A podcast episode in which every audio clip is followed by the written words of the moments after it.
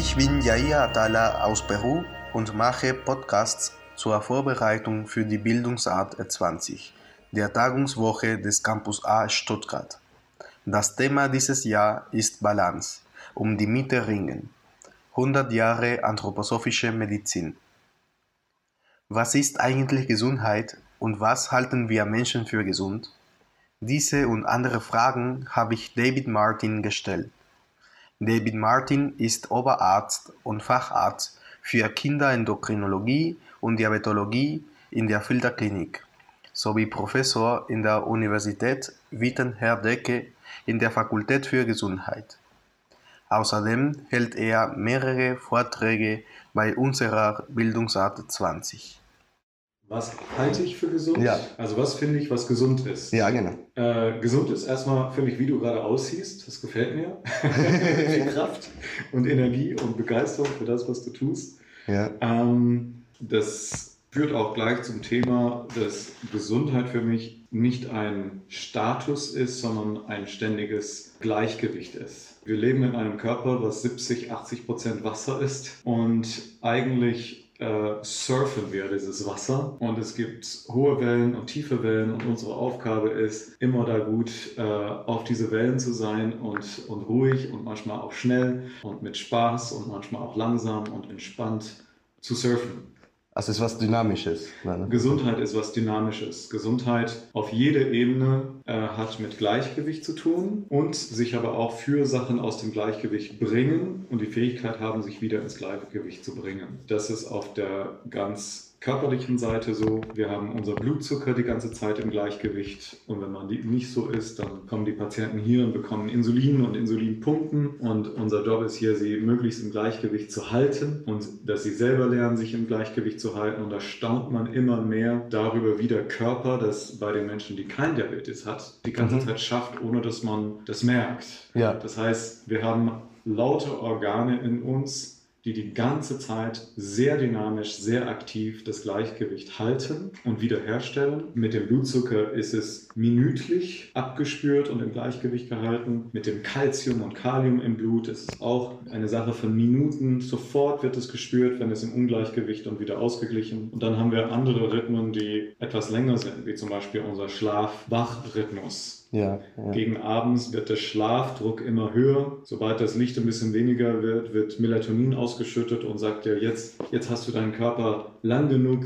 einseitig ge äh, gebraucht. Ja. Jetzt müssen wir auf die andere Seite gehen und wieder in den Aufbau. Ähm, und das ist eine Kunst, seinen, seinen Körper tagsüber so zu beanspruchen, dass es na dass nachts das, was tagsüber getan wurde, in Fähigkeiten umgewandelt wird. In Langzeitgedächtnis, in Fähigkeit und in Kraft und in Aufbau für den nächsten Tag und für die nächsten Monaten. Wow. Also überall, wo wir über Gesundheit sprechen, müssen wir eigentlich oder dürfen wir über Balance und dynamisches Gleichgewicht herstellen sprechen. In, in der Biografie, was, was erhält dann einen Menschen gesund? Also ich bin der Meinung, dass wir da noch nicht angekommen sind in der Wissenschaft mhm. oder in der Populärwissenschaft. Wir haben im letzten Jahrhundert durch die Framingham-Studie gelernt, dass Sport gesund macht. Aber die Framingham-Studie hat manches nicht untersucht. Sie hat nicht untersucht, wie viel Musik die Menschen machen. Sie haben nicht untersucht, wie viel die Menschen, andere Menschen helfen. Sie haben nicht untersucht, wie viel Meditation die Menschen tun. Das wurde inzwischen untersucht und wir wissen, dass es sehr viel hilft. Sie haben damals nicht untersucht, ähm, ob die Menschen künstlerisch aktiv sind, ob die Menschen, wie spirituell die Menschen sind.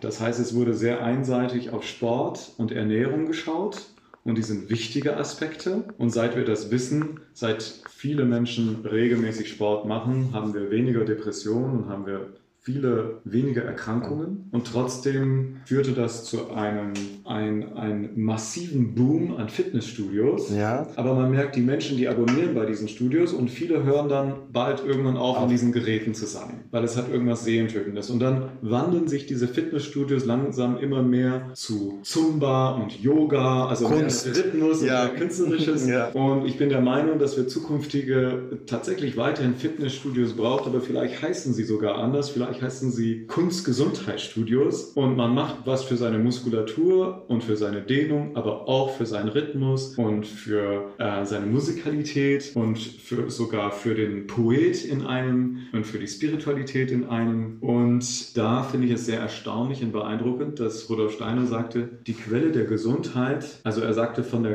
Gymnastik zum Beispiel, ja, das ist gesund, aber die wirkliche Quelle der Gesundheit ist die Kunst. Und da kann man sich fragen, was er eigentlich meint. Und Kunst ist etwas, was sich in den letzten Jahrhundert immer mehr befreit hat von jeglicher Schranken mhm. von jeglicher Vorgaben, von jeglicher Normen. Ähm, das geschah im Tanz, das geschah durch Wassily Kandinsky vor allem auch in der Kunst. Ja. Und diese Befreiung führt dazu, dass die Menschen immer mehr aus ihrem eigenes eigenen innersten Impulsen handeln können. Und ich glaube, dass das die eigentliche Quelle von Gesundheit ist, die eigene innerste Impulse zu erspüren und aus und zu erspüren, wie sie am besten in die Gesellschaft fruchtbar werden können und sich dafür mit aller Macht und aller Begeisterung einzusetzen. Und damit trifft die Kunst auch die Philosophie, zumindest die Philosophie der Freiheit, Freiheit. wo Steiner äh, schreibt, Leben und Leben zum eigenen, also in der, in der Liebe zum eigenen Handeln. Und ich frage niemanden anders, wie ich handeln soll. Ich handle aus dem heraus, was ich in meinem Innersten fühle.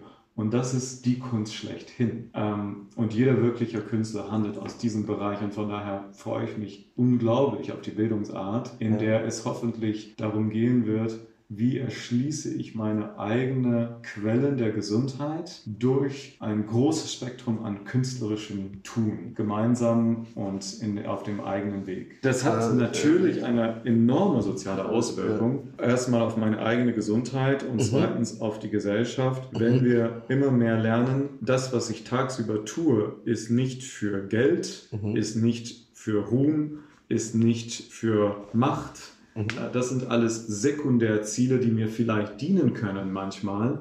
Aber wenn ich die verehre, wenn ich Geld verehre, werde ich nie das Gefühl haben, ich habe genug. Wenn ich Macht verehre, werde ich irgendwann mich schwach fühlen. Auch wenn ich zwischendurch viel Macht habe. Auch wenn ich mein, wenn ich sogar die äußerliche Schönheit verehre, werde ich mich irgendwann hässlich vorkommen. Unweigerlich im Laufe meiner Biografie. Aber wenn ich die Kunst verehre, mein eigenes Innerstes zu, zu erspüren und aus dem heraus zu handeln, werde ich mich immer reich fühlen. Ja. Und gesund bleiben. Wie kann man heutzutage gesund mit äh, unserer Umwelt umgehen? In vieler Hinsicht haben wir eine fantastische Umwelt, gerade in Deutschland für die Kinder. Ja, also die dürfen zur Schule gehen, sie dürfen sich bilden.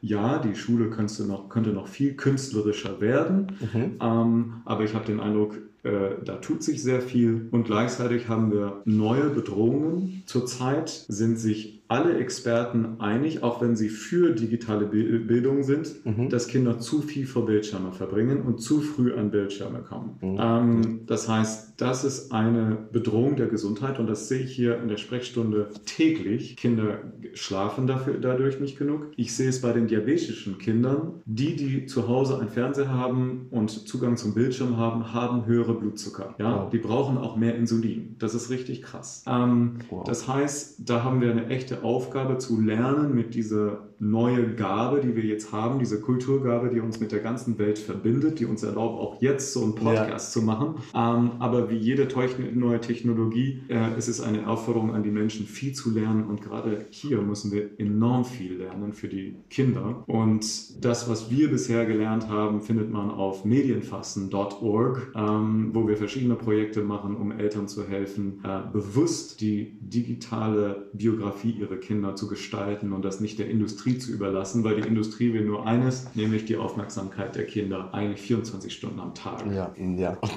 Und das kann gefährlich werden, natürlich. Das ist, das ist schon so. Okay, das hat mich äh, super gefreut, mit dir zu reden. Du bist ja hier Oberarzt und Facharzt für Endokrinologie bei der Filterklinik. Kinderendokrinologie. Genau, Kinderendokrinologie und, und Diabetologie und, hier. Und wir werden ihn auf jeden Fall bei unserem Bildungsart auch sehen. Ich freue mich sehr darauf und ich freue mich über eine sehr kontroverse und spannende Auseinandersetzung darüber, wie sollte Bildung in die Zukunft sich entwickeln, damit sie wirklich für Gesundheit sorgt. Und das tut unsere Bildung noch nicht. Genau. Vielen, vielen Dank, David Martin, und bis zum nächsten Mal. Bis zum nächsten Mal. Vielen Dank für die Fragen.